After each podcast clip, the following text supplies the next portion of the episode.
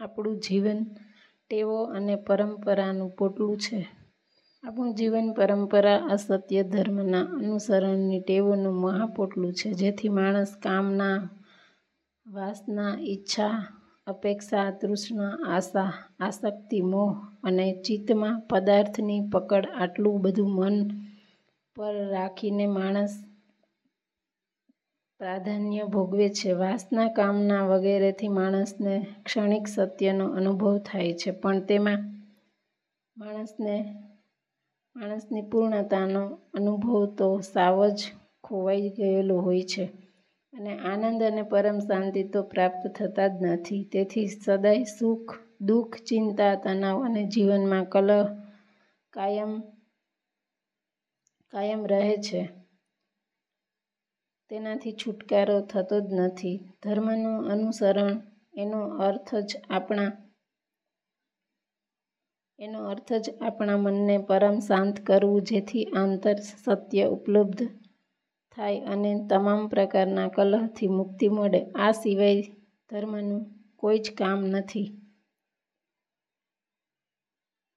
પરંતુ આજના ધર્મો દ્વારા આ થતું જ નથી. મન શુદ્ધ, જીવન શુદ્ધ તો પરમ તીર્થની ઉપલબ્ધિ પછી ક્યાંય તર્પણ કરવા જવું પડશે જ નહીં. તેથી જ પરમ જ્ઞાનની શક્તિ પ્રાપ્ત અને મનમાં આત્મિક સત્ય સ્વરૂપ ભક્તિ. આમ મન બિલકુલ પરમ શાંત હોય ત્યારે મનમાં કોઈ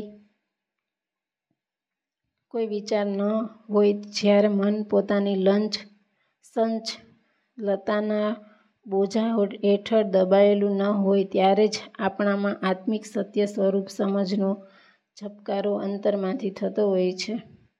એનું નામ જ આત્મિક સત્યની પ્રાપ્તિ છે. આ વખતે જ અસાધારણ ઝડપ ધરાવતી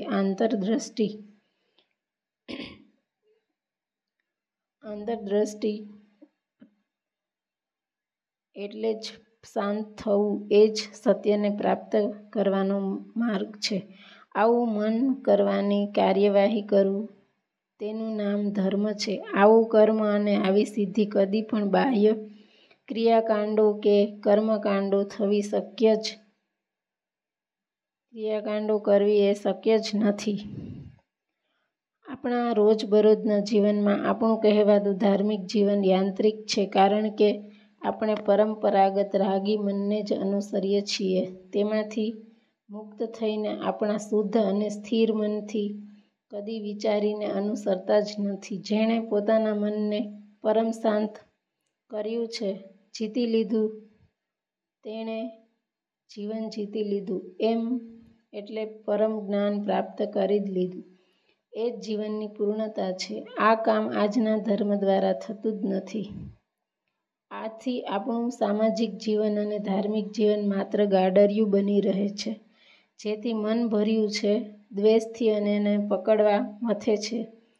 શાંતિ કે કદી શક્ય જ નથી. દ્વેષયુક્ત મનમાં દ્વેષયુક્ત મનમાં ક્યારેય પણ હંમેશા ભય, ચિંતા, લોભ, મહેચ્છા આશા, અપેક્ષા, તૃષ્ણા, વાસના વગેરેની હાજરીને લીધે આપણી મૂળભૂત આંતરિક નિર્દોષતા, આત્માની તાકાત, તેની ઉત્તમતા ગુમાવી દીધી છે. તેનો અનુભવ જ થતો નથી કારણ કે આપણે બીજાના વિચારો, સિદ્ધાંતો, માન્યતાઓ પર ગાડરિયા પ્રમાણમાં પ્રવાહમાં જીવતા હોવાથી આપણું સમગ્ર જીવન માત્ર શબ્દો, વિચારો, પરાપૂર્વની માન્યતાઓ આધારિત હોવાથી આપણું મન મરી ગયું જ હોય છે. તે આત્મિક સત્યમાં સ્થિર થઈને વિચારતું જ નથી. કારણ ઘેટાવૃત્તિમાં સ્થિત છીએ આપણે